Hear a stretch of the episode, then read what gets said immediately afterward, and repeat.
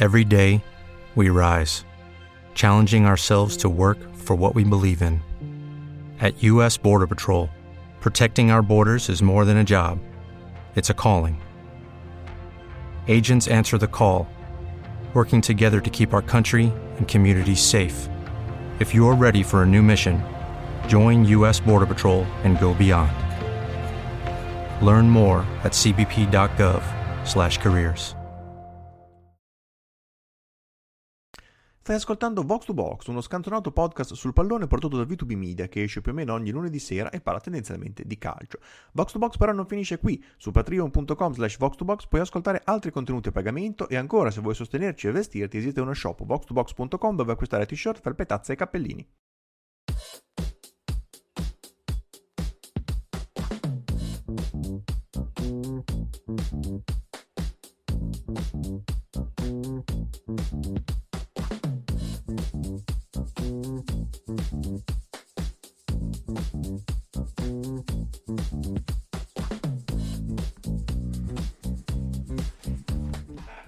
Ciao e bentornati a Torta di Maele, un podcast sulla pasticceria e gli esterni dell'Atalanta. E invece no, no? È sempre Box to Box, episodio 229. 229 come la pagina Brevi Calcio su Televideo Rai, eh, di cui Ah, Box to Box è un, è un po' la continuazione ideale in un altro, in un altro universo mediatico, in un'altra cosa. Ma Pagina io ho sempre, comunque- usato, No. ho sempre usato il televideo Mediaset, però. Vero. No, no, Cioè- quanto sei bimbo di Silvio Ah, Berlusconi. esatto, però, eh. sei stato cresciuto da Silvio Berlusconi. Ma davvero, perché perché era- fatto proprio col- con le ossa il sangue del pupazzo One, cioè proprio... il, il, il media video, si, si chiama media video, si Media chiamava, video, media Media video. Veniva No, media cioè, video, per, però- per mia esperienza solo nelle case di forzisti conclamati proprio. Ecco, no, Si. Marco, Marco, abbiamo Ah, ah. scoperto chi ha rubato il pupazzo. Ecco, Ha, no, ha ragione video- Marco, il media video e i però- sotto- sono i sottotitoli. Media video però, quello di, me- di Mediaset aveva un pregio, cioè le pagine delle singole squadre. Eh beh certo, Esatto, due- esatto, io andavo su 2-4-2 AC Milan era, Esatto. non sbaglio. 242, 242. Che, che Rai non aveva, però Rai aveva la pagina 229 che esiste ancora, la potete consultare anche su internet. Eh, vi ricordate che c'erano le pagine poi che cambiavano, no? perché era più lunga della singola schermata, e in questo momento ce ne sono ben tre, per dire, e eh, per esempio potete scoprire che Lam e eh, Philip Lam e Sami Benzema, secondo me qua ha sbagliato, Sami Khedira, qual- eh, lo diciamo ai signori del televideo, eh, due ex campioni mondiali del 2014 avranno il ruolo di consiglieri dell'amministratore delegato Alexander Verle allo Stoccarda, eh? o per esempio che Diego Costa va al Wolverhampton, magari non lo sapevate, su Brevi Calcio lo potete Ricordiamo scoprire. perché- Qua- quando si mixavano le, le notizie? Cioè, le prime cinque righe erano di una notizia e dalla sesta alla decima erano di un'altra notizia. Che Era un po' disturbato il, il Sì. segnale. Ma possiamo Comunque, dire che brevi calcio volta- potrebbe essere. Scusami, per la prima volta in sette stagioni abbiamo dato delle informazioni.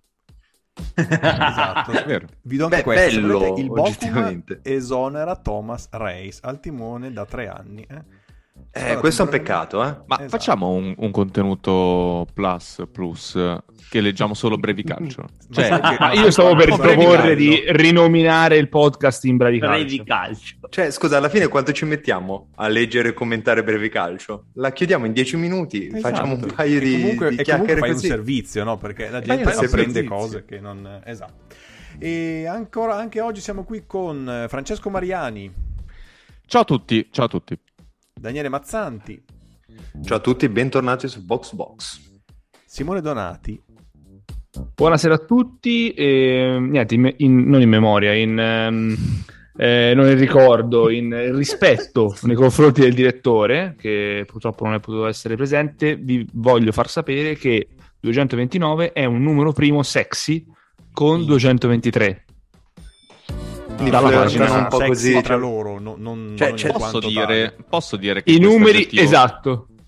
No, Esatto. questo aggettivo sexy nelle prime numerologie che faceva il direttore non c'erano. Cioè, secondo me, gli studiosi di numerologia l'hanno aggiunto dopo l'attenzione di Beppo E Nato. aggiungo che è un numero odioso. Odioso. Eh, perché questo è, che- è un Eh, è- numero sexy ne- genera ora- delle reazioni. Ora, oggettivamente quel 220, quella sgualdrina del 223 che se la fa sexy con un numero odioso un po' se lo merita. Vero. Salutiamo anche Francesco Andrianopoli, No. Buonasera a tutti. Senti com'è Giulio carico, lo senti già dalla- già dal ciao. Sì, sì, sì, sono, ga- sono Garrulo. Ah, beh, girare beh, sì. tutti i tastini del mixer, Dan.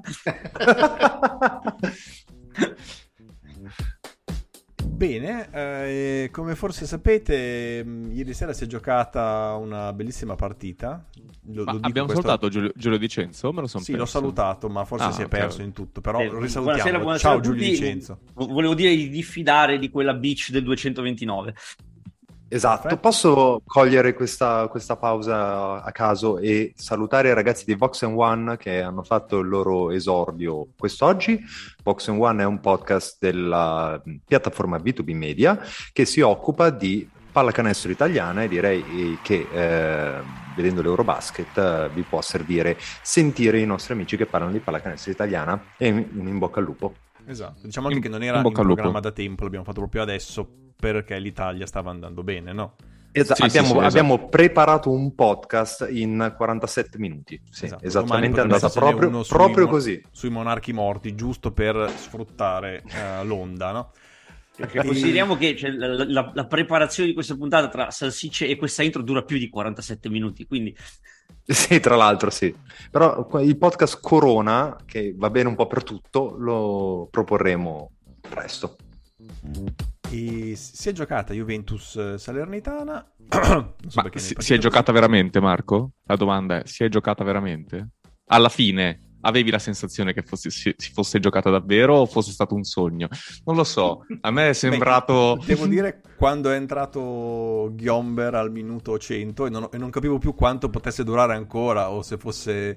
Cioè perché in effetti non, si era- non avevo più l'idea di quanto ci fosse ancora da giocare, eh, mi è sembrato un po' un sogno, ma qui so che c'è una domanda da fare, una risposta da dare, non so chi vuole porla, eh, so chi risponderà. Ma, ah, No, la domanda però- la faccio io. No, aspetta, e- aspetta, Fra, aspetta, volevo, volevo fare prima una piccola introduzione perché forse vi ricorderete, cari, cari ascoltatori, l'anno scorso, che durante una puntata eh, in cui eh, Fra e Dan impazzirono perché si lamentavano di qualche presunto torto arbitrale che non ricordo neanche quale Il fosse. terri- no, ma come? La terribile onta dello, Spe- dello Spezia era che Daniele ha smesso di vedere il calcio. Io è da lì che non guardo più il calcio, pensa te. Mamma mia. Eh, Pensa che non ricordo È, neanche... è di lì che mi sono stia- incattivito col milanismo in questo podcast. Eh, Non ricordo neanche di cosa tu stia parlando, anche adesso che me l'hai ricordato. Cioè, non, non ricordo quale fosse il torto subito al Milan con lo Spezia o, o- Ti- o- o il favore subito Ti- dal, dall'Inter ti-. Ti Comunque, devi ricordo- vergognare. No, ti, ti giuro, non mi ricordo, però mi ricordo che vi ridevo in faccia e voi impazzivate e, e masticavate le suppellettili di casa. Ecco, la mia introduzione è questa. Se il mondo fosse un posto giusto, questa oggi sarebbe la vostra vincita, cioè voi sareste lì a ridere, io starei qui a rosicare e masticare per un torto subito. Ma visto che il mondo non è un posto giusto, io sono estremamente sereno e garrulo e non me ne Ma, frega niente. ma lo so che tu sei sereno, ma infatti noi non è che godiamo del fatto che la Juve ha subito un torto arbitrale, ma assolutamente, siamo super partes. Noi godiamo quando ci sono degli arbitraggi che eh, indirizzano e decidono i risultati di una partita, mentre tu continui a dire che le scelte arbitrali non indirizzino non- o non decidano il risultato di una partita. Perché tu puoi dirmi quello che vuoi, ma un gol annullato ingiustamente al 98esimo, che, che tu ne dica, decide il risultato di una partita. Giocata male, con tutti i problemi e sicuramente essere stato sotto 2-0 non ha giovato. Hai ragione su quel punto, nel senso che è vero che giocando meglio la Juve non si doveva trovare in una situazione del 98esimo sul 2-2 con la Salernitana, ma con una grande prova di carattere l'aveva ribaltata e per colpa di una telecamera non inserita tra le telecamere disponibili per il VAR non- hanno dato un fuorigioco che in realtà non esiste. E quindi la domanda è: Ah sì, esatto. gli arbitri influenzano il, il risultato delle partite? E la risposta è la partita di ieri conferma di no, perché comunque, comunque era una partita in cui il- il- diciamo, l'errore arbitrale è stato l'ultima delle cose interessanti successe in quella diciamo nel corso della gara. Obiettivamente è stato abbastanza interessante perché eh, inizialmente sembrava solo un problema di eh, passivo attivo invece c'è stato questo twist della, della telecamera larga e della posizione di Candreva. Comunque eh, quell'errore lì ha influenzato la partita tanto quanto ognuno dei singoli e credo che eh, si contino nelle varie decine errori fatti dalla Juve nel resto della partita, perché alla fine della fiera l'errore di Quadrado che regala un'autostrada a Mazzocchi e, e quindi il gol dell'1-0, sempre uno vale, cioè non è che eh, col, con l'errore arbitrale ti tolgono tre gol, eh, così come Quadrado fa un errore e regala un gol eh, alla Salernitana, così come Bremer fa un meno grave errore ma con un fallo di mano regala un rigore alla Salernitana, così eh, il VAR senza vedere Candreva fa un errore che toglie un gol alla Juve, ma sempre uno sono. Quindi si può dire che ha influito al massimo per eh, un terzo, un decimo a seconda di quelli che sono stati gli errori eh, gravi della Juve, che ti assicuro nella partita di ieri sono stati tanti.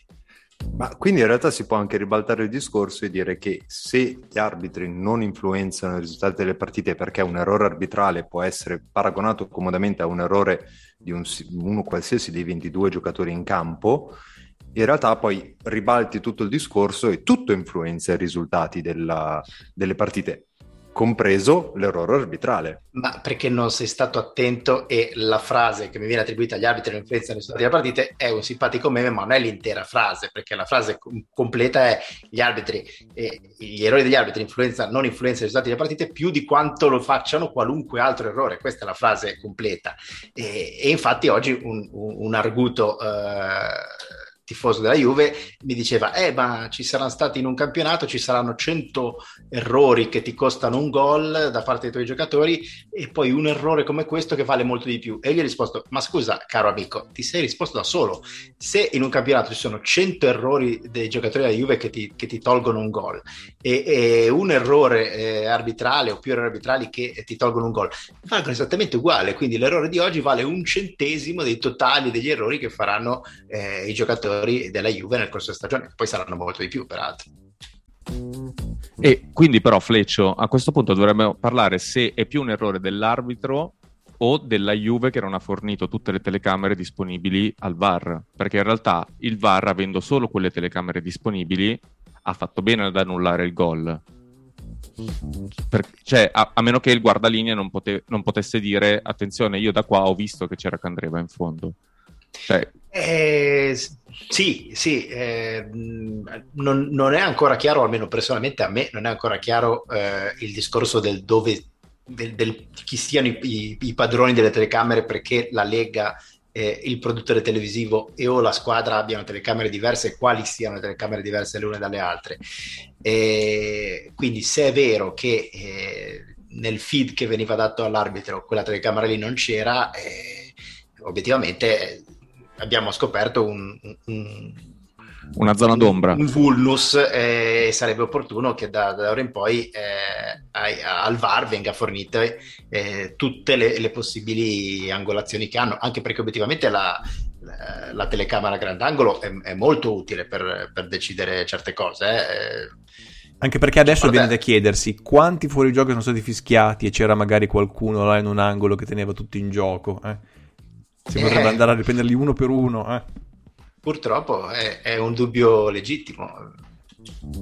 No, più che altro la de- cosa è che eravamo, eravamo cioè, ci, ci avevano detto, e ovviamente noi giustamente ci credevamo a questa cosa, che sul fuorigioco, cioè, nel senso, and- andavi sereno, Vare fuorigioco doveva essere così, cioè, tipo, su pietra, e no, ma la verità è che, come tutte no, le ma... cose, si è sicuri al 99%. No, no, certo, so e, che non, e c'è, c'è, non c'è, c'è mai il 100%. No, il problema in, in questo senso però... è che il, siamo al secondo caso in cui appunto col VAR hai dei grossi dubbi dopo quello del gol di Acerbi contro lo Spezia, che quello era stato un altro errore per altri motivi, che però sembrava essere appunto l'unico caso possibile e ammissibile che portasse a un errore nell'uso del VAR. Però lì Giulio è un errore umano, cioè lì sì, hanno sì, certo, proprio però... ad applicare la regola del fuorigioco non considerando il portiere. Qua si sono persi proprio un uomo, le telecamere no, certo, non hanno visto un uomo, cioè è proprio di... totalmente diverso. Però Dan, Comunque... scusa, quello che dicevi tu è, è, un, è, è lievemente diverso, nel senso che eh, quello su cui si ha la certezza è non c'è più bisogno di guardare in una immagine eh, chi è davanti e chi è dietro perché un sistema elettronico te lo può dire. Certo, eh, sì, sì, è vero. Però si parte pur sempre da un'immagine e se l'immagine è, è quella di una telecamera eh, posizionata male, eh, la telecamera ti può dire chi è davanti e chi è dietro tra quelli che sono in quell'immagine lì, ma non puoi immaginare dove sono gli altri, cioè il sistema elettronico non è che guarda dal, dal cielo e, e, vede dove sono i fuorigioco, il sistema elettronico tu gli dai una immagine e lui ti dice in questa immagine qua chi è davanti e chi è dietro, eh, però se gli fornisci l'immagine sbagliata anche il sistema elettronico può poco. Ecco. Certo.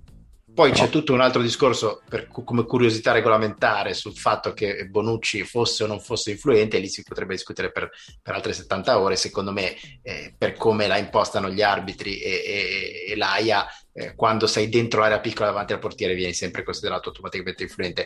Però è un'altra di quelle situazioni in cui le regole sono cambiate 50 volte e obiettivamente è, Vabbè, è ma Fletch, eh. secondo me poi tra l'altro lui prova ad arrivare sul pallone, quindi secondo me i, i discorsi sì, se ne sì, fanno sì, poco.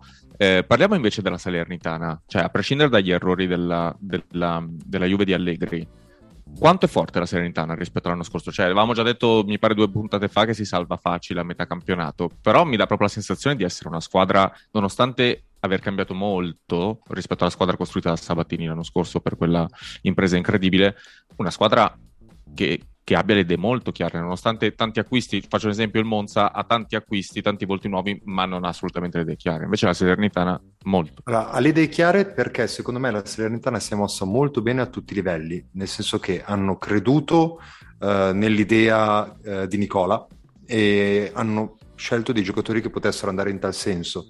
Non è una collezione di figurine, quella della Salernitana, sono dei giocatori che sono funzionali al, al, all'idea di calcio che ha Nicola, ma l'idea di calcio che ha Nicola in realtà è non dico sia quasi una sorpresa perché come dicevamo l'altra volta Beh, per, per, me la è perché eh, cioè, la Sanitana ah, no. di queste giornate è una delle squadre direi più belle da vedere comunque, più divertenti. Assolut- assolutamente no, ma infatti, e... cioè, nel senso, il, il, fatto è che l'idea, l'idea, di Nicola, noi come dicevamo l'altra volta, siamo sempre stati ab- abituati a vedere Nicola subentrare e fare il miracolo, cercare di fare il miracolo, ma l'idea di gioco di, di, di, Nicola si è vista a sprazzi magari l'anno scorso con un calcio molto uh, veloce, aggressivo, eccetera, però non, non sapevamo bene quale fosse. E la Serenità, cioè non è facile fare, fare meglio di, di, non era facile fare meglio di quanto aveva fatto Sabatini nella costruzione di questa squadra, ma direi che De Sanctis si è mosso molto bene, cioè ha dei, dei bei giocatori, ha una bella, ha una bella squadra, ha fatto il colpaccio l'anno scorso prendendo Ederson e vedendolo preso d'oro, con cui si è bene o male finanziata credo al mercato in buona parte, e per il resto è, è super solida. Poi vedendo come vanno le altre, potrebbe, potrebbe puntare un decimo posto, secondo me, quasi. Adesso va giù a picco ed è colpa mia, no, come al solito. Però, cioè, potrebbe cioè... veramente essere salva tra due mesi, eh? cioè, adesso poi ovvio, Insomma, i, i, colleghi, cioè, gli ascoltatori che tipo Serenità possono fare tutta la scaramanzia che vogliono, perché da quelle parti con la scaramanzia ci campano giustamente, ma quello che sta vedendo oggi è una squadra che, cioè per dire, per me come proposta di gioco attuale, convinzione dei giocatori, eccetera, è superiore anche a Sassuolo per dire le squadre che stanno proprio a, nella parte di classifica tranquilla. Quindi per il momento la serietà per me sta comodamente lì. Ma poi è, venuta, cioè, ha, ha, fatto risultato a Torino, eh, non diciamo così con, con difesa e contropiede o ritmi alti e garra, eh, per dire, eh, non so, il primo esempio che mi viene in mente, la, la, la Samp, la prima Samp che, che, che, che, per prima vince allo stadium, lo, la, lo fa ormai dieci anni fa, lo fa con una partita eh, difesa e contropiede.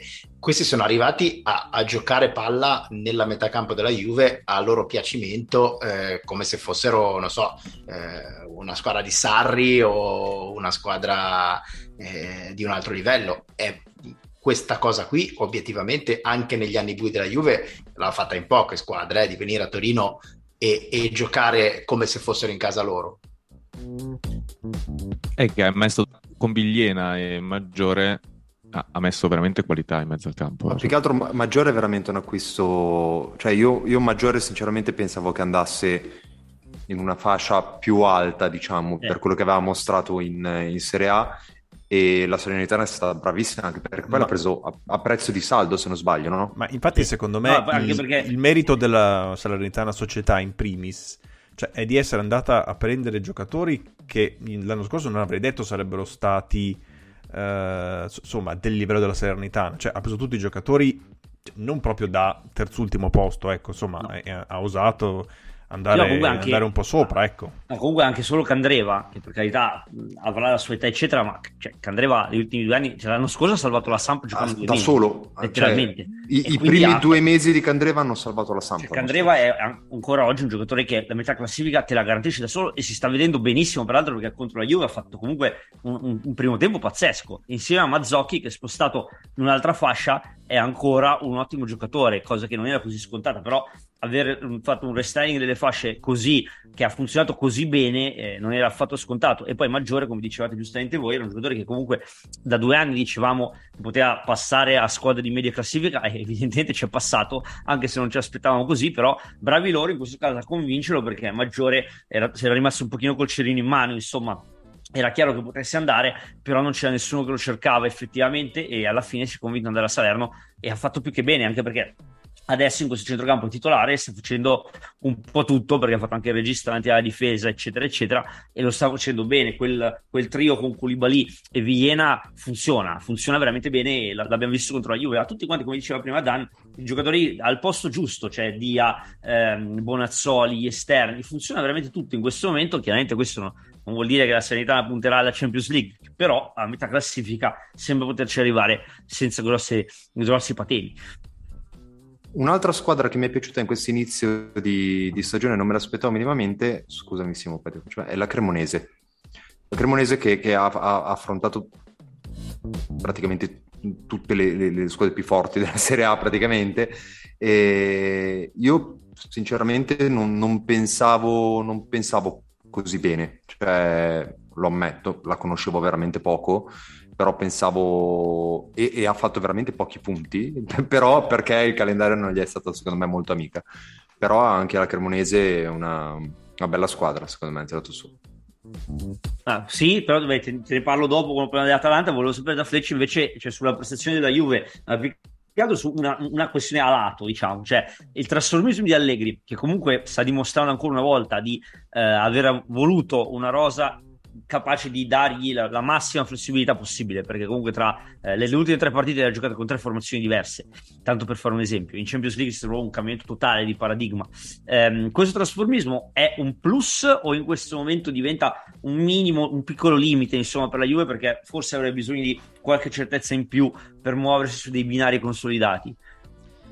Allora, è, è, un plus perché tra, eh, ti, ti, permette di scremare e fra tre mesi, secondo me, alcuni giocatori non vedranno più campo. Eh, e, e, al momento de, fai, diciamo, dei, dei, dei, dei, test per vedere chi, eh, anche se non fosse già chiaro prima, chi può vedere il campo quando la Juve sarà a pieno regime e chi no. il problema è che la Juve aveva alcuni giocatori che, che geneticamente sapevi che, che non meritano di, di stare eh, in una squadra che ha le aspirazioni che, che ha la Juve, che sono McKenny, eh, De Sciglio, Ken, che anche ieri è disastroso. E il, quel, quello che è il problema adesso è che ci sono anche giocatori che in linea di massima ci, ci, possono stare, ci potrebbero stare, al momento sono impresentabili perché eh, Quadrado ieri, eh, Quadrado che sono ormai 5-6 anni che è stabilmente un'ancora di salvezza per la Juve in ogni, in ogni situazione, eh, in questo momento, ma non perché ha fatto quell'errore grossolano nell'occasione del primo gol, tutto questo inizio di campionato è stato disastroso sempre e il problema con i giocatori come Quadrado è che la, diciamo così, il, il calo non è, non è, mai graduale, arriva di colpo e qui c'è il rischio veramente, magari è solo fuori forma, ma c'è il rischio che sia arrivato il, il, il segnale della riserva e che Quadrado sia finito. E se Quadrado è finito, insomma, un conto già è dover fare i conti con una rosa che eh, ha alcuni giocatori impresentabili, se ci aggiunge anche Quadrado, eh, la situazione insomma inizia a fare caldo. Ma poi sulla partita del Juventus Sanità volevo sottolineare il dato della corsa. Sapete che mi diverto a leggere pure della Serie A, questo ormai è, è noto da tempo, però la, la, Juventus ha corso 117 km e spiccioli che sono tanti, ma la Sanità ha 119 che sono tantissimi. Eh, anche ok, una partita che si è giocata per 100 minuti, quindi una durata un po' più lunga del normale, eccetera. Però, insomma, un dato sulla corsa veramente notevole, che come al solito non vuol dire niente di preciso, però eh, poi li devi correre, quindi è una cosa che ci tenevo a sottolineare. Altro è che, vabbè, De Sciglio ha un dato curioso di 62 minuti giocati e 62 palloni toccati, che uno al minuto per un giocatore come De Sciglio magari non te lo aspetti. Possiamo passare magari al, al, big match che ci aspetta settimana prossima, perché settimana prossima è in programma Milan-Napoli e quindi volevo chiedere, volevo chiedere a voi chi ci arriva meglio, cioè se peserà di più l'assenza di Osimen o quella di Leao. Eh, personalmente penso che ci arrivi meglio il Napoli e, e, che il Milan sia un po' corto davanti, vista le, le assenze, credo lunghe, sia di Rebic che di Orighi, e l'espulsione di Leao va a togliere sicuramente l'arma in più, eh, lo strappo, la possibilità di strappo per il Milan, mentre il Napoli, grazie a un mercato tra Simeone e Raspadori, credo che sia più coperto. Eh, quindi credo che stia meglio in vista del, del, del, dello scontro di domenica sera. Voi cosa, cosa ne dite?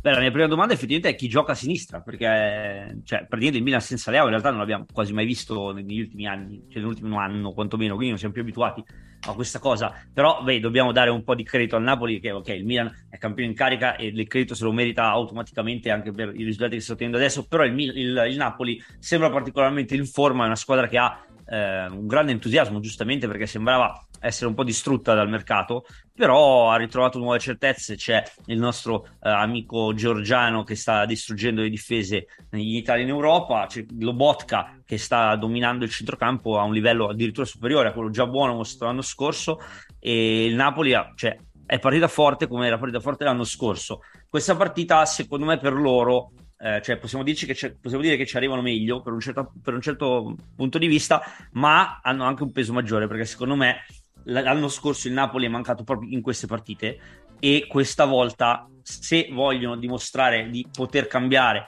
il classico status di Spalletti che non vince, il Napoli che non vince, eccetera, prima o poi dei punti li devono mettere sulla lavagna e in Serie A è questa partita che devono, devono prendere. Beh, l'anno scorso hanno vinto a Milano in realtà. Sì, con, in una situazione un po' particolare, però sì, no, certo, hai ragione anche tu in un momento in cui il Milan è in difficoltà, però. Sì, sì, sì. No, però non ha mai giocato uno scontro diretto, diciamo, al livello che sembrava. Io mi ricordo, vabbè, ad esempio, contro, contro, l'Inter che arrivavano, che stavano dominando la Serie A, avevano subito tre gol in 12 giornate e hanno perso. Hanno sempre perso quell'occasione per fare quel gradino in più. Ecco, questo intendevo, hai ragione. Eh, Ma rispondere... poi più in, generale, più in generale Spalletti ogni tanto nel, proprio nel suo storico ce l'ha avuta la cosa di, di cannare gli scontri diretti, eh?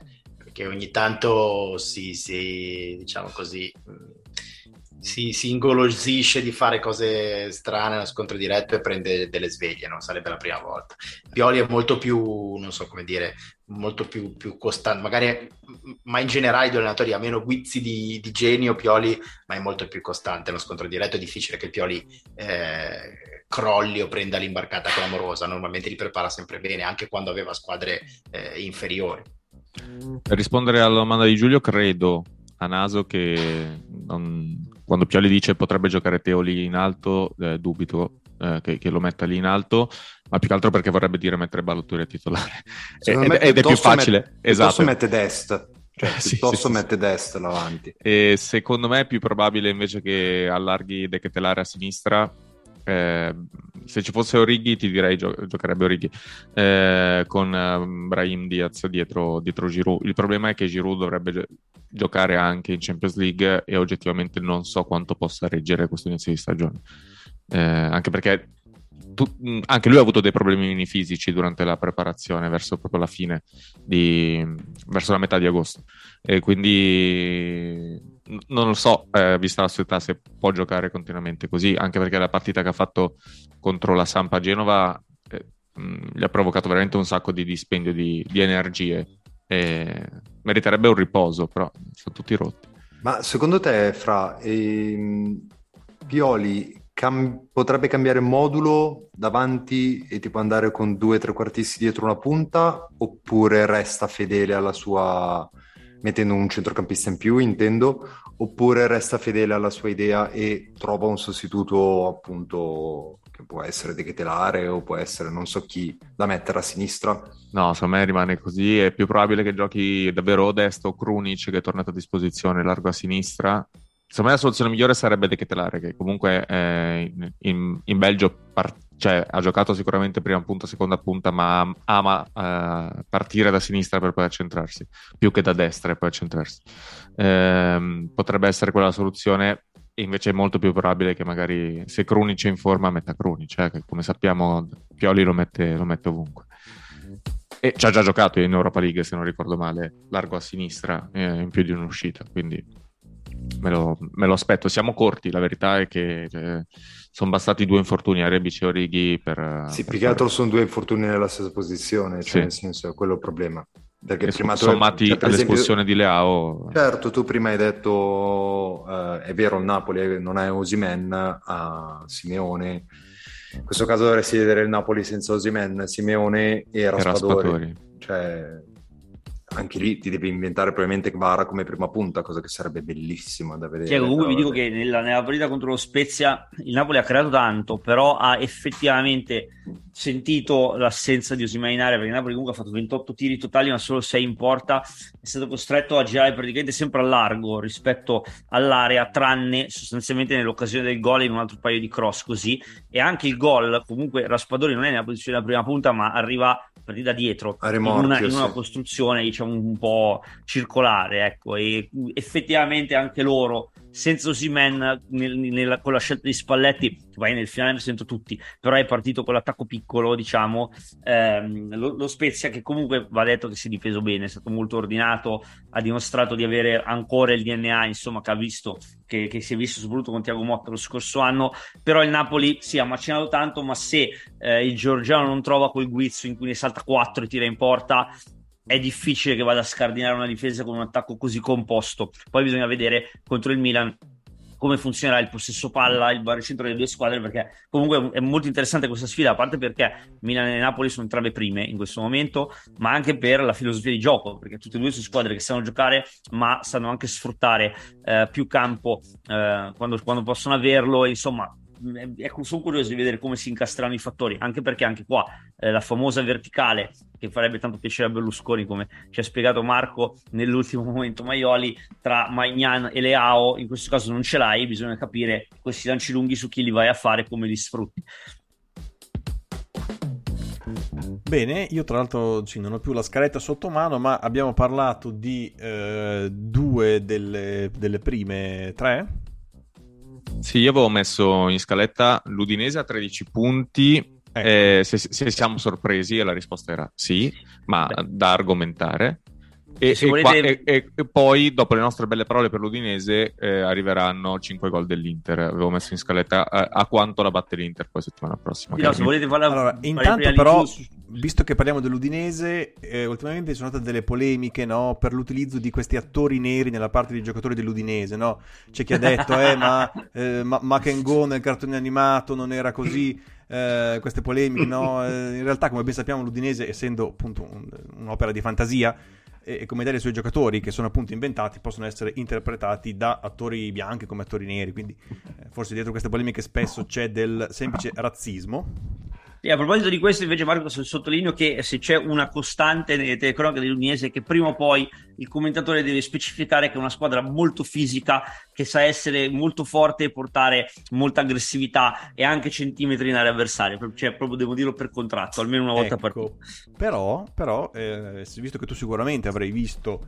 eh, la partita tra Sassuolo e Udinese, eh, in questo caso l'Udinese ha, ha, fatto un po' la parte del Sassuolo quasi, perché sì, eh, tralasciando vabbè, il secondo tempo il Sassuolo era in 10 per l'espulsione di Ruan e quindi eh, vabbè, insomma, l'Udinese ha, ha, giocato tutto il tempo eh, nel, nel, praticamente nell'area del Sassuolo, ma anche nel primo tempo il Sassuolo mi è sembrato molto meno Sassuolo di quello che era anche diciamo due anni fa e cioè, mi sembra una squadra che sempre più mh, mm, insomma si distanzia un po' da quell'idea di gioco di insomma tutti i passaggini molto possesso palle esasperato ma eh, non, però cioè, senza vedere in, d'altra parte qualcosa di no. più efficace cioè ho no, visto invece io, io l'Udinese ti... molto sì, no, io ti direi infatti apertamente un sessuolo insofferente perché non, non, ha una sua via, cioè non ha, non ha, più quella costruzione insistita, non sono più difensori che si passano la palla ehm, continuamente insieme a, al regista davanti alla difesa, però non si capisce neanche cosa vogliano fare in cambio.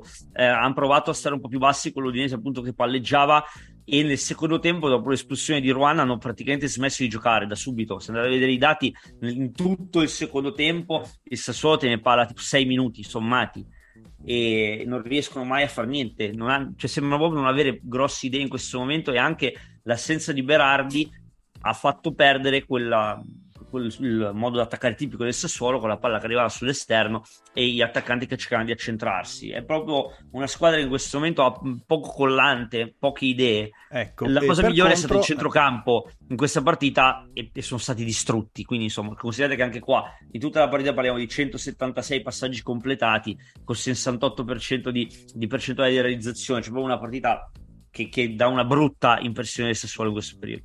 Ecco, per contro invece l'Udinese, che eh, l'abbiamo sempre descritta, anche perché così era come una squadra appunto che insomma si esaltava negli spazi e tutto, qui ha dovuto invece fare una partita eh, proprio eh, tenendo molto il pallone e ha dimostrato di essere in grado eh, poi alla fine comunque di, eh, anche se ci ha messo un po', di bucare la difesa del Sassuolo che era comunque tutta eh, lì rattrappita in area perché comunque ha dei giocatori ormai... Ehm, cioè, voglio dire, eh, Samarzic, che è, è, lì da un po', ma adesso sta venendo davvero fuori.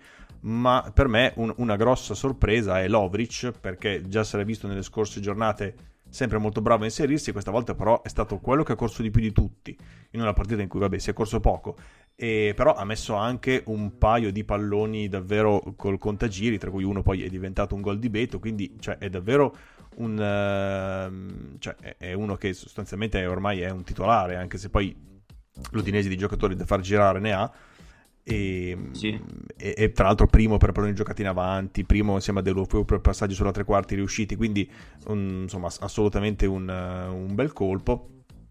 E cioè quindi l'Udinese cioè, ha gli uomini per uh, insomma anche per tenere il pallone con insistenza ormai.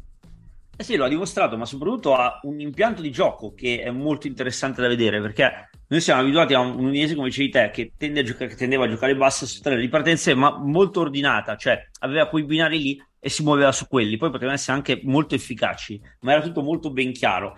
L'Udinese di Sottili invece è, è, una squadra estremamente fluida che ha un approccio a, alla fase offensiva di, legato a un continuo dinamismo. Eh, cambiano spesso, intercambiano spesso le posizioni, gli, gli, esterni di centrocampo tagliano spesso dentro, lasciando spazio a qualcun altro da occupare la fascia per attirare i difensori.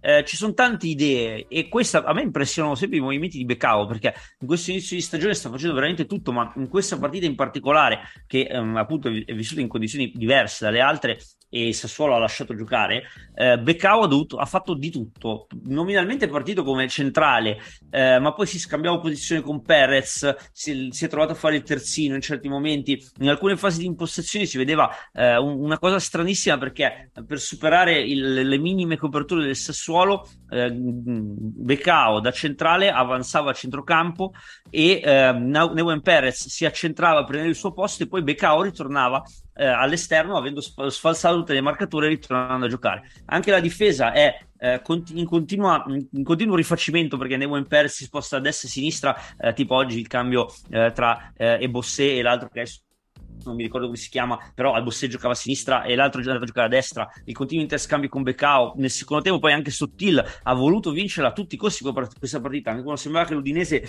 non, non, non cavasse un ragno dal buco essenzialmente, ehm, ha iniziato a met- ha messo sia Nestorowski che Beto, ha tolto Wallace perché non gli serviva più difendere sostanzialmente perché Sassuolo aveva abdicato ogni idea offensiva, quindi ha tolto il suo mediano difensivo, ha alzato ancora di più tutta la difesa schiacciando il Sassuolo nella sua area, eh, quindi proprio una forte volontà di fare questo e eh, c'è il gol di, ehm, di, ci sono proprio delle azioni che sono fatte in modo completamente avvolgente che sono veramente interessanti da, eh, da vedere come sviluppo e quant'altro. È una squadra molto interessante questo udinese non facile da leggere poi non è perfetta perché tutto questo ha un costo in difesa non sono impenetrabili né a difesa schierata eh, né soprattutto quando subiscono delle ripartenze. Però hanno tanta qualità e rispetto a, dall'anno scorso prima mh, Cioffi e poi adesso Sottil sembra aver sbloccato sbloccato qualcosa, prima nella fase offensiva in sé e poi adesso liberando un po' tutti in generale.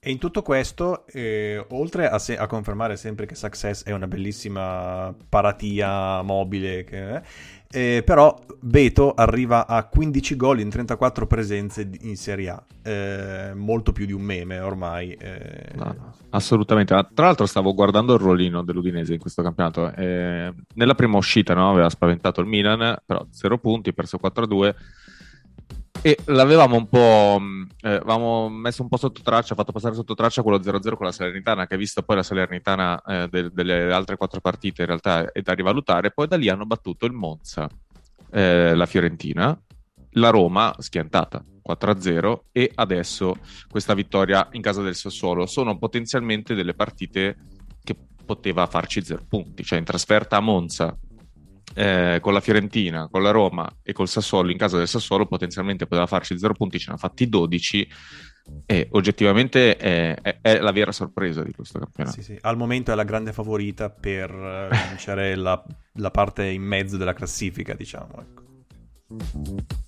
No, comunque veramente le alternative che hanno, Lovric, ad esempio, penso non si aspettasse nessuno, però appunto in questa partita se un altro che si è dimostrato capace di fare tutto. Samarzic e Beto dalla panchina sono un lusso per questa squadra, ma un lusso grosso. Hanno proprio tante opzioni e sanno come usarle. Quindi, insomma, bravo, bravo veramente l'Udinese a creare comunque questa rosa e a mandarla avanti, ma anche Sottil a dare questo suo tocco in più a una squadra che già prima comunque aveva dimostrato una crescita. Ma parlando comunque del, delle altre prime, faccio un inciso velocissimo su, sull'Atalanta che era stata incitata, eh, citata indirettamente con la Cremonese. Eh, a me l'Atalanta sembra una squadra estremamente piatta contro la Cremonese. Era una partita da 0 a 0 in cui il, le, le, occasioni principali per l'Atalanta sono andate su calcio piazzato. Eh, tutti quelli battuti da Cop Mainers che aveva anche segnato un'azione che è praticamente identica poi a quella del gol però all'Atalanta continua a mancare l'attacco. Muriel non, non sa più fare eh, quella differenza che faceva prima, non ha proprio lo spunto, non sembra in grado di saltare ruolo l'uomo e vederlo come prima punta. È, è insomma un uomo, quasi un uomo in meno. Eh, Lockman eh, vale quasi Boga oggi e Boga è scomparso.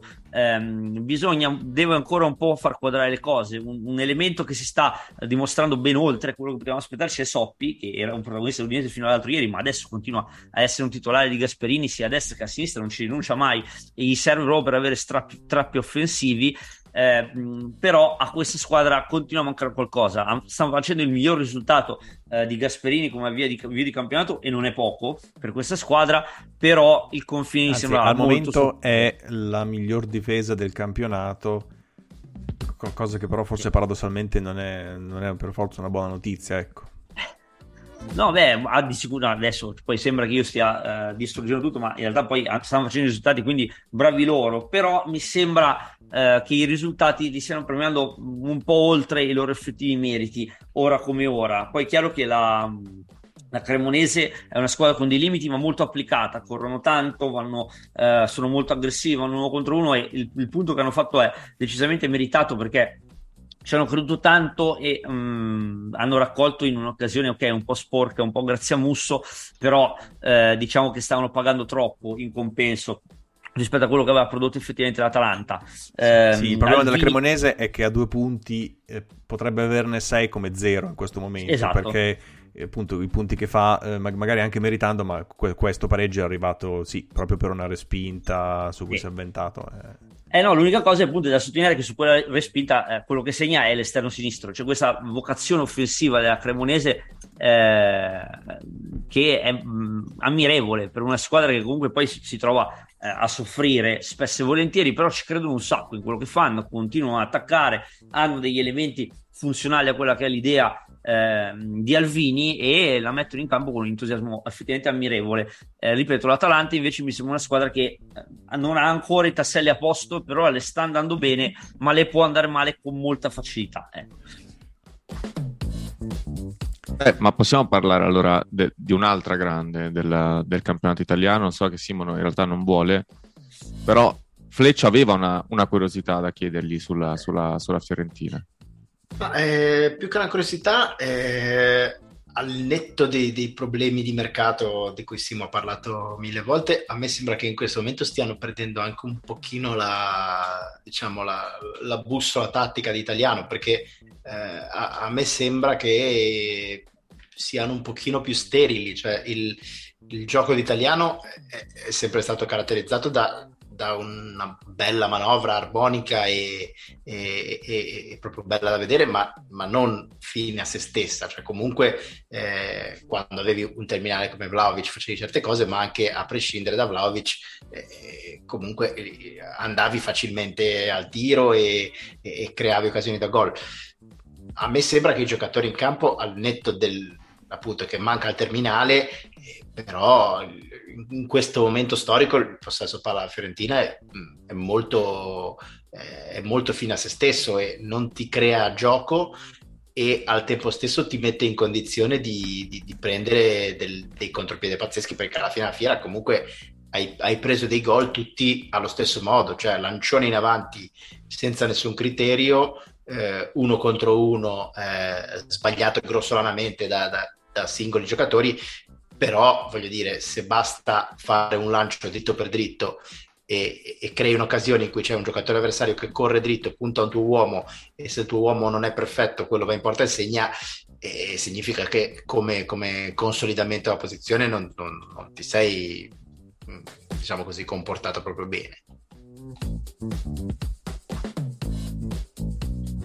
No, eh, io penso sia una serie di, di fattori eh, di cui uno è sicuramente il materiale umano. Eh, vabbè, questo non ci torniamo sopra. Mm, ricordo che manca anche Gonzalez, che poi di fatto è il giocatore eh, più tecnico. Volevo dirlo. Quindi, Mancando eh, Gonzalez, la... manca eh, cioè, molto. Manca, esatto.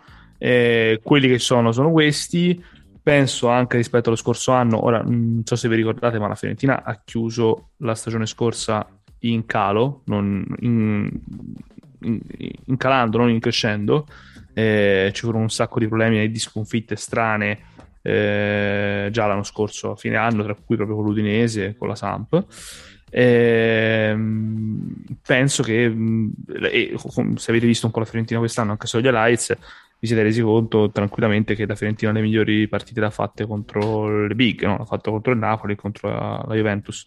Eh, qui credo che oggettivamente la, la medio-bassa Serie A abbia capito benissimo eh, come difendere contro la Fiorentina, comunque abbia preso le misure rispetto all'anno scorso e al momento non c'è ancora un piano, un piano B per, per risolvere quando eh, la situazione quando la squadra avversaria rinuncia al gioco e, e, e gioca di ripartenza. Eh, sta diventando è un po' tra l'altro quello che è successo nella stagione 2000 eh, 13, 14, 14, 15 la seconda e la terza stagione di Montella la prima stagione di Montella Fiorentina fece un calcio spettacolare poi tutti capirono come fare e la Fiorentina faceva passaggi orizzontali intorno all'area eh, per 90 minuti.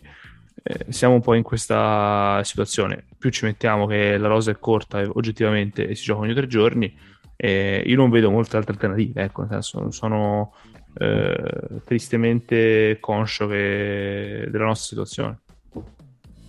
E aggiungo che mh, citare le assenze è particolarmente significativo perché appunto a, a me vedendo la partita col Bologna, che come potete benissimo immaginare perché l'ho vista, ehm, era evidente che la Fiorentina mancasse lo spunto in attacco, cioè Quame ci provava ogni volta, ma eh, non è mancino, quindi sulla destra un limite. Sottil ci ha provato, eh, ma qualche volta si è perso e si è perso anche perché Jovic è stato assorbito dal lavoro a centrocampo senza mai riuscire a fare di fatto la punta. Eh, quindi in questo momento quello che manca alla Fiorentina è la presenza in area, la pericolosità in quella parte di campo eh, che poi quando un'altra squadra si chiude e cerca di difendersi in area ti fa la differenza per forza di cose. E effettivamente quello diventa eh, ci si scontri con i limiti della rosa e anche lì eh, gli interni Baracche e Bonaventura schierati eh, su, sul, sul, loro piede forte diciamo senza poter rientrare e tirare ti, ti, ti tolgono un pochino eh, di soluzioni col tiro da fuori. Bisogna un po' capire come sfruttarli meglio anche loro. Insomma è un po' una squadra in costruzione a cui però manca qualcosa in avanti, tra l'altro, come abbiamo spesso detto, perché l'anno scorso, quando è arrivati con E, eh, doveva essere la soluzione comunque a, a, destra, però abbiamo sempre detto che a queste squadre in attacco mancava quel qualcosa a parte eh, il centravantone Fortone che Simone tanto vorrebbe, e siamo ancora qua ad aspettare. Eh, però, Giulio, Detto secondo me. Scusami, Marco, è... eh, su, sulle mezzali, eh, proprio per, per collegarmi a, alle posizioni di Bonaventura e Baracca che, che parla- di cui ha parlato Giulio. E Fleccio odia le mezzali col piede invertito, cioè lo faceva Sarri con Rabiot e Fleccio impazziva. Cioè, se tu vuoi mettere Baracca a destra e Bonaventura no, a sinistra, io, secondo me Bonaventura gioca meglio a sinistra, ma perché l'ho visto giocare a sinistra una vita e quindi secondo me gioca meglio a sinistra. Ma detto questo, è, è, rischioso in ogni no, caso. Certo. Battute a parte, mettere baracca a destra e no, no, infatti, a cioè, sinistra. Anch'io non sarei per il cambio integrale, però in una partita come quella di, eh, di ieri, in cui gli altri fanno densità, eccetera, magari servirebbe quello spunto lì, da quel giocatore lì, perché ti rientra e tira. Mentre se Barak fa il dribbling sull'esterno, sull'esterno è raddoppiato, e il massimo che può fare è scaricarla a Biraghi, eh, che però è già fermo, eccetera, e cross in mezzo per nessuno, mentre a destra eh, non c'era neanche il supporto del terzino, spesso la manovra va a ingolfarsi su dei binari veramente poco pericolosi, era proprio situazionale. La mia questione poi, chiaro, l'anno scorso c'erano due destri, magari quando era ancora vivo Castrovilli e potevi mettere Bonaventura dall'altra parte, però serviva qualche spunto diverso, insomma, per trovare una soluzione in quella partita lì. Ah, più che altro, eh, in realtà il problema è... Eh Beh, intanto quando, quando, impazzivo era perché lo facevano col centrocampo a due, quindi col centrocampo a due è follia assoluta, con due mezzali in centrocampo a tre ha un altro senso, però diciamo ha, potrebbe avere senso perché i giocatori come Bonaventura e Barak sono comunque, a, a, li metti a piede invertito, ma sono giocatori sostanzialmente ambidestri, cioè che giocano bene con entrambi i piedi. Eh, il dramma è più quando lo fai con giocatori che sono monopiede, allora lì sì che se, se inverti un monopiede eh, ti esponi al disastro. Quindi secondo me ci, ci, può anche stare come idea, ecco, come... Certo, eh, uno potrebbe anche dire, eh, con tutto rispetto per l'italiano, che rimane un grande allenatore, forse nel momento in cui c'è un po' di difficoltà della squadra, forse sarebbe il momento di, di ricorrere alle cose semplici e non alle cose complicate, questo, questo sì. Comunque Fiorentina che è tipo la terza squadra che tira di più in Serie A, quindi forse a volte magari avere uno che tira meglio semplicemente potrebbe... Eh sì, se vedi cioè... Mm, statistiche avanzate eccetera si vede proprio che non solo tiriamo male ma prendono anche dei brutti tiri, cioè sono anche tiri da posizioni sbagliate. Cioè eh... sbagliano la scelta, Simo. Sbagliano la scelta, esatto. Sì, forse è dettato Vabbè, anche un po' eh, dal e guardandoli giocare, insomma, non, non mi stupisco che Beh, Kwame forse, sbaglia la scelta di un Ma forse per, perché non, non, essendoci, non, essendoci, spazi o non vedendo il compagno dentro esatto. l'area, eh, esatto. provano il tiro da posizione difficile. Benissimo, e eh, resta da parlare, eh, amici di questo podcast che ascoltate forse proprio per questo, eh, parlare dell'Inter, questa squadra che, in cui qualche giorno fa addirittura è arrivato a un certo punto delle classiche tipo Inzaghi non è in discussione, che però vuol dire che qualcuno pensava lo fosse. E eh, quindi, sì. so, in bilico tra... Cioè, c'è sempre uno psicodramma là sullo sfondo, ma in realtà le cose non sono così gravi. Ma allora l'Inter è proprio sull'orlo, proprio fisicamente, sempre lo psicodramma e nelle ultime settimane eh, cioè comunque la partita col Milan eh, era tra due squadre comunque tra le prime, col Torino pure, con l'Udinese che è la prossima pure, quindi in realtà l'Inter è sempre al confine tra rimanere attaccata alle prime e iniziare a trovarsi leggermente staccata. Eh, il confine è molto sottile, un po' come dicevo prima per l'Atalanta, perché eh, l'Inter vista contro il Torino è una squadra ancora convalescente, comunque non ha visto i fantasmi come eh, soprattutto contro il Milan, ma in parte anche col Bayern Monaco, però tutto il primo tempo di calcio ruminato in modo molto lento, molto all'indietro, con un evidentissimo problema ad arrivare all'attacco, anche per merito Posso dire che è stata uguale a, non so se era Inter-Torino o Torino-Inter della scorsa stagione, sì, con quelli del Torino sì, che mh, mm, si mettono lì, non fanno partire l'Inter, l'Inter non parte. Esatto, non parte, esattamente. Non a caso, infatti, era lì in campo c'era l'Inter dell'anno scorso e, e, infatti sono visti gli stessi problemi. Chi è mancato veramente tragicamente alla squadra in questo caso è stato Geco, malgrado fosse in campo, perché non è stato in grado di fare la prima punta mai e giocare a calcio senza la prima punta è complicato. Lautaro si è sfiancato in un lavoro di raccordo tra attacco e centrocampo, ma poi mancava lo step in più per arrivare poi a essere effettivamente pericolosi. L'uno contro uno a tutto campo del Torino ha sfiancato comunque i giocatori dell'Inter sia eh, in, in, fase di regia che soprattutto sugli esterni e questo ha prodotto ehm, una, una, difficoltà dell'Inter proprio a arrivare alle conclusioni tutto questo si è sbloccato nel finale quando Juric, l'intensità di Juric è un po' calata e soprattutto ci sono stati dei cambi perché l'uscita di Linetti comunque ha dato un filo di libertà a un Brozovic che ha dovuto correre come un pazzo per cercare di cavare qualcosa da questa partita e ha segnato un gol per nulla banale perché è stato poco sottolineato ma la palla che gli dà Barella è molto bella ma il tocco che fa Brozovic non è assolutamente un po' come avevo detto in, cas- in occasione del gol eh, contro il Milan non è assolutamente da giocatore da due gol all'anno Altro Brozovic eh, sta facendo veramente straordinari perché oltre al suo ruolo di interdizione e creazione di gioco e dettare i tempi, eh, ora deve fare anche la finalizzazione e per carità è un grande giocatore, ma eh, ecco, no, quel... in questo momento gli sta chiedendo veramente di fare qualunque cosa. No, quello è il segnale de- de- del mio disperato, ecco. È un po' e... l'anno scorso è successo quando dopo i famosi 7 punti, 7 partite, eh, l'Inter comunque ha, ha, avuto delle partite di alti e bassi, diciamo, e in queste partite è stato sempre fondamentale l'apporto di Brozovic che a un certo punto diceva ragazzi la porta è quella, si attacca così. E segnava, è successo con lo Spezia e con la Roma eh, nei, nei, momenti eh, più evidenti e è, è uguale adesso, eh, ma perché Brozovic comunque è un giocatore che ha una grossa capacità di lettura degli spazi, se, se, può farlo, sa fare anche quello, di solito non lo fa, ma ehm, quando è chiamato può essere utile anche così, eh, però è un jolly che ti può giocare fino a un certo punto.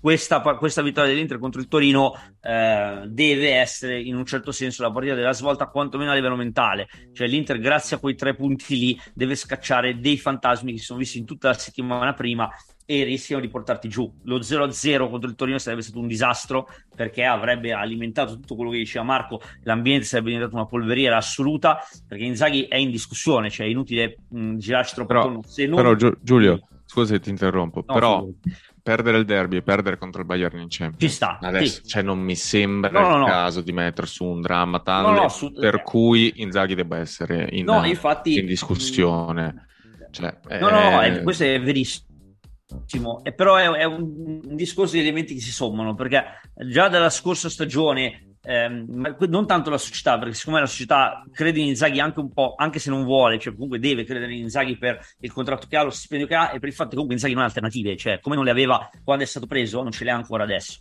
Perché comunque se, lì, se Inter esonera Inzaghi l'unico nome cre- ci sono solo due nomi credibili per la panchina adesso che sono Stankovic e Zerbi. Vedete un po' voi e ehm, il, il, discorso è che dall'anno scorso qualcosa si è scollato con l'ambiente perché quel momento di crisi in cui l'allenatore non ha saputo eh, dare una soluzione di carattere è sembrato passivo rispetto a quello che succedeva non ha saputo imporsi in qualche modo e non ha il carattere di quello che va a gridare che tanto piace agli interisti e di cui spesso hanno proprio bisogno ha creato una prima scollatura. Poi, vabbè, il Milan ha vinto il campionato e questo lo sappiamo, e questa è comunque certificata come colpa di Inzaghi per prima cosa, sempre da tutti gli interisti. Porta un inizio di campionato con qualche difficoltà un più del dovuto e si è accesa la miccia di, tutto, di, tutto, di tutta questa situazione. No, no, ok. No, però era per dire che il Bayern no, no, cioè, è, è, uno squadrone e ha no, fatto una partita. Su, eh, sulla carta hai, hai, ragione tu, però la somma Colgo di tutti questi il... eventi ti porta a una situazione ambientale complicata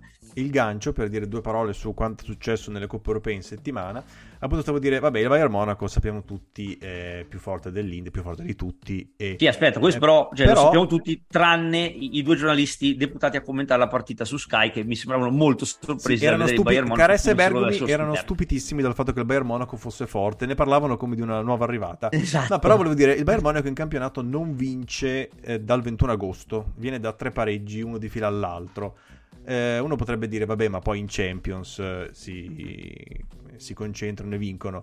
E mh, mm, tu che hai visto sicuramente la partita con più attenzione di me, cioè per l'Inter era davvero impossibile provare ah. a fare qualche co- un pareggio così? No, allora, No, impossibile no. Il problema è che allora, il Bayern Monaco è una squadra forte, fortissima, ed è forte sia fisicamente che tecnicamente, ma soprattutto Nagelsmann ha voluto in modo specifico e manifesto un attacco di tutti i giocatori veloci e dinamici che puntano molto a scambiarsi le posizioni e quant'altro e questo crea un pericolo costante per le difese avversarie sia che tu giochi basso sia che giochi alto e questo è un primo problema che devi affrontare perché ah, non, non, sai mai da che parte prenderli. Il problema aggiuntivo cos'è? Che l'Inter senza Lukaku ha una sola dimensione di gioco, quella di costruire dal basso e di arrivare piano piano all'area avversaria perché non ha modo sostanzialmente di partire velocemente. Ci ha provato qualche volta, ma ha sbagliato i passaggi chiave di queste ripartenze. Nel primo tempo eh, contro il Bayern l'Inter ci ha provato a ripartire, ha provato anche un paio di lanci lunghi diretti alle punte,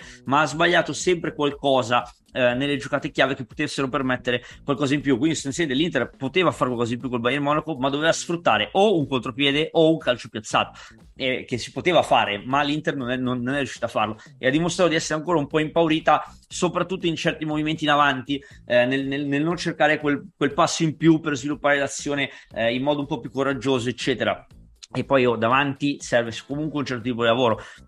Geco non ha fatto una brutta partita complessivamente col Bayern, ma su tre tocchi buoni, uno ci met- ce ne metteva uno sbagliato in mezzo che ti finiva per compromettere la riuscita dell'azione.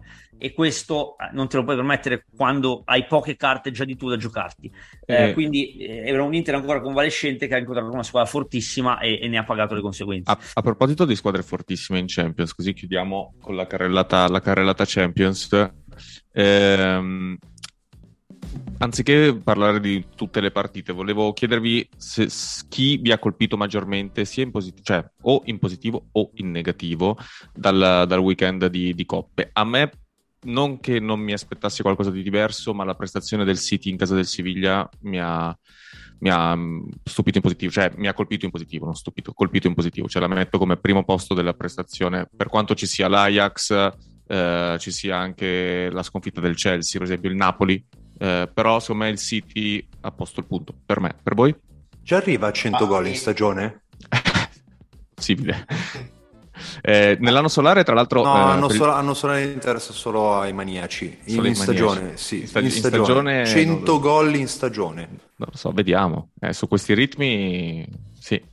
Però... Io voglio sapere da Simone Donati, che è il nostro esperto di, di 100 e di 100 a 0, se arriva a 100 gol o meno in stagione.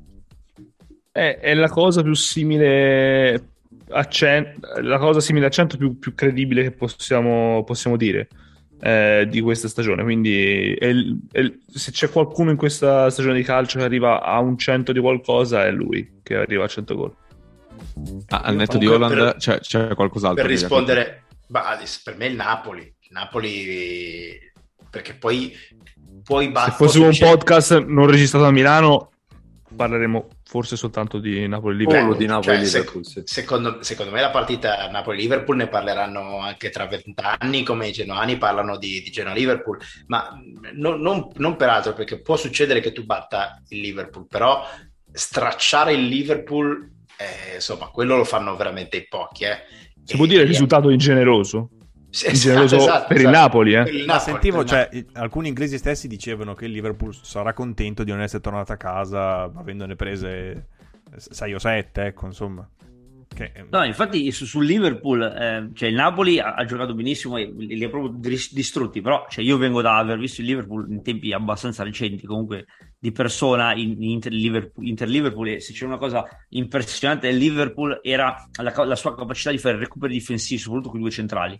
Ehm, e questa col Napoli è stata una roba imbarazzante, cioè i difensori del Liverpool non, non sapevano cosa fare né dove andare. Raramente ho visto una squadra così forte, non solo sulla carta, ma anche dimostrato negli anni, avere difficoltà così evidenti, ma anche situazioni, tra virgolette, semplici da leggere.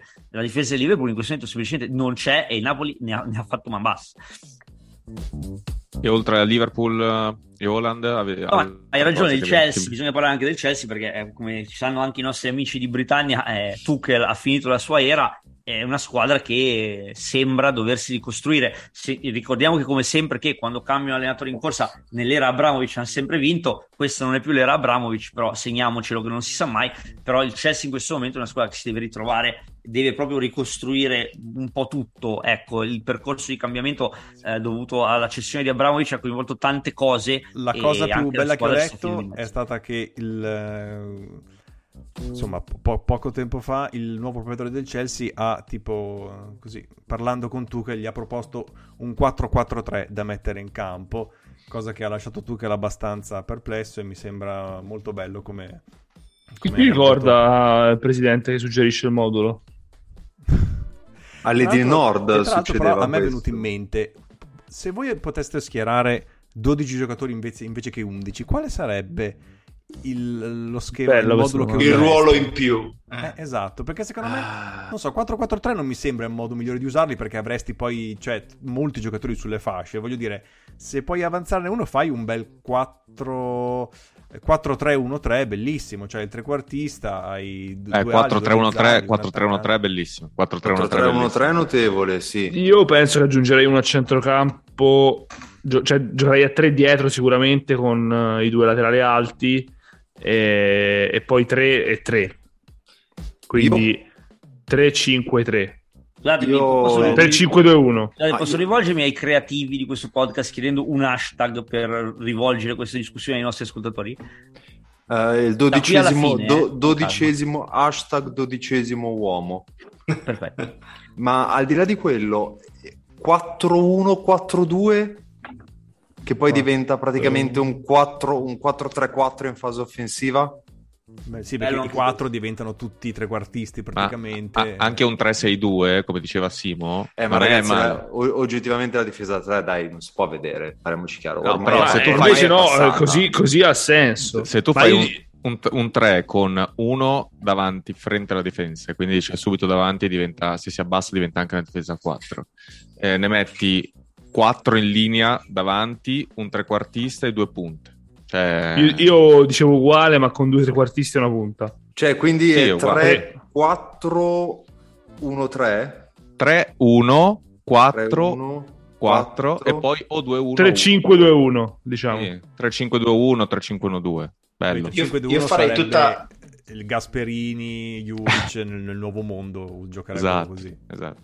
Bello. farei tutta una serie di rombi incredibili, quindi tre Tu difensori, poi un, un difensore, un centrocampista difensivo davanti a loro, tre attaccanti col trequartista dietro e al centro eh, gli, gli altri tre a, a formare altri rombi. Una Questo, cosa questo è il estremamente- modulo a festone praticamente. Esatto, ma tu, tu lo, il tu lo modulo a chiameresti... mandala, Nelson Mandala. lo ok, tu lo chiameresti centromediano metodista, però quello lì davanti. Eh beh, chiaro, giusto? chiaro, chiaro.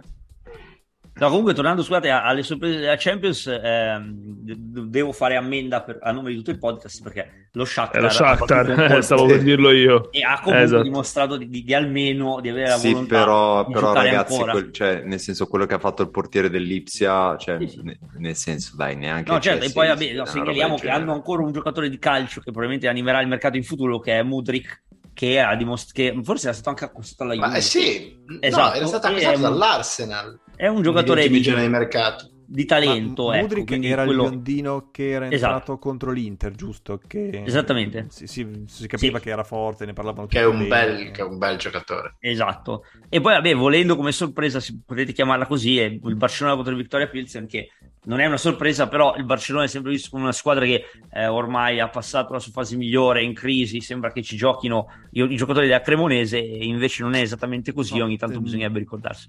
Altra cosa Poi- bella dello Shakhtar... eh, Diciamo effetto Benzema per il Barcellona? Si può dire? E, eh, in riferito, riferito a Lewandowski No, no, nel senso che non, esatto, esatto. Che non Ah, se ne perché- parla tanto, Ah, però. ok, ok. Ah, In- il Barcellona è sottovalutato, giustamente valutato o sopravvalutato? Vediamogli ancora un paio di giornate per... Beh, però leggendo la, la- la formazione dal centrocampo No, il suono, che, che sì, De Jong, Pedri, Dembélé, Lewandowski, Ansu Fati, se, Eh, ma nel- se nel- nessuno que- si infortuna da qui a fine stagione, perché È poi... eh, una Ma è buona... quello che diceva una- Giulio, però se nel parlare Barcellona ormai è, è è un po' passato alla fascia Sì, 2. perché tu Barcellona pensi a, questo, a, a muri sbreccati, no? Di edifici in rovina, Sì. così in realtà Esatto. poi eh, insomma hanno venduto i Barca Studios mica per niente. No, una nota simpatica, l'allenatore dello Shakhtar Donetsk do- dopo De Zerbi è tal Igor Jovicevic eh, che ho scoperto praticamente dal 91 al 95 è, eh, è- era del Real Madrid, ma siccome l'avevano comprato con una clausola che poi eh, do- do- se se avesse esordito in prima squadra dovevano pagare altri 5 milioni di dollari oltre a quello che avevano pagato, ha giocato praticamente tutte le stagioni nella seconda squadra.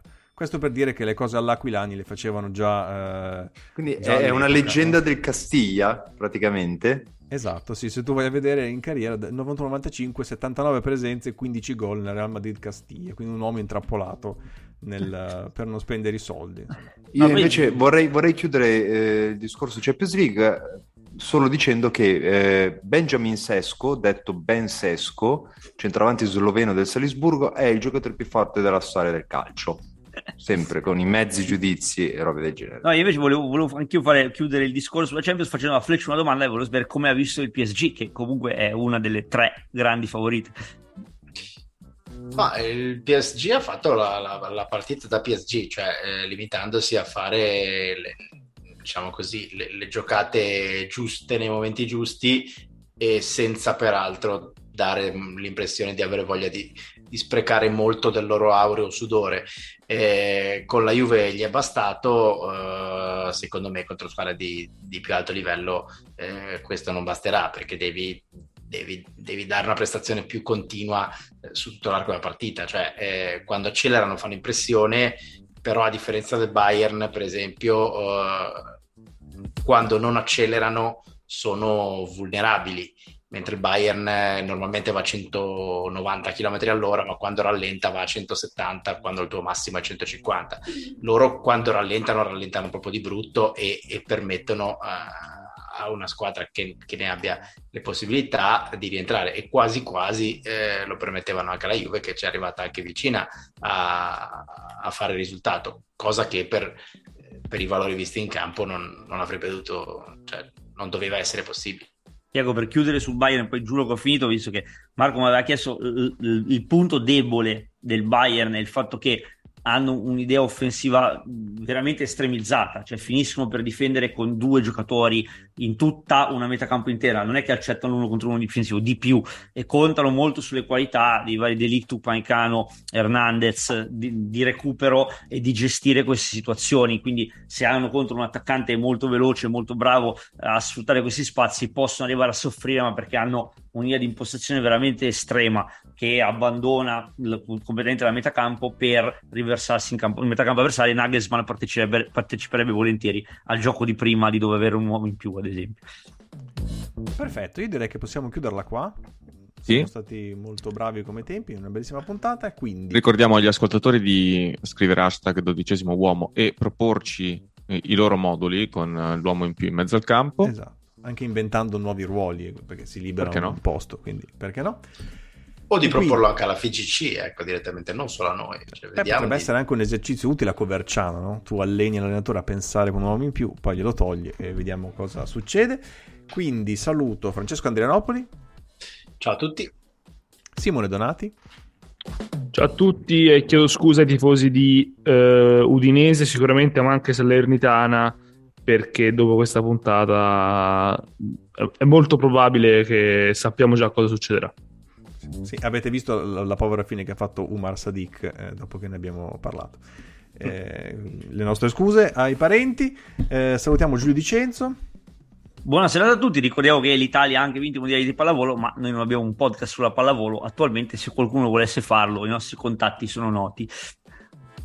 Eh, non abbiamo una, secondo, una, prima pagina, attimo, ma se ce l'avessimo cioè, ci sarebbe una, una foto calmi. della pallavolo e ci sarebbe anche scritto gli arbitri non influiscono sui risultati delle partite, forse proprio in, in, nella testata, proprio sotto il, il nome. Ciao Francesco Mariani. Ciao a tutti, ciao. E ciao Daniele Mazzanti. Ciao ragazzi, buona serata, buona giornata, buon tutto. Ciao ciao. E ciao a Marco Maioli. Ciao.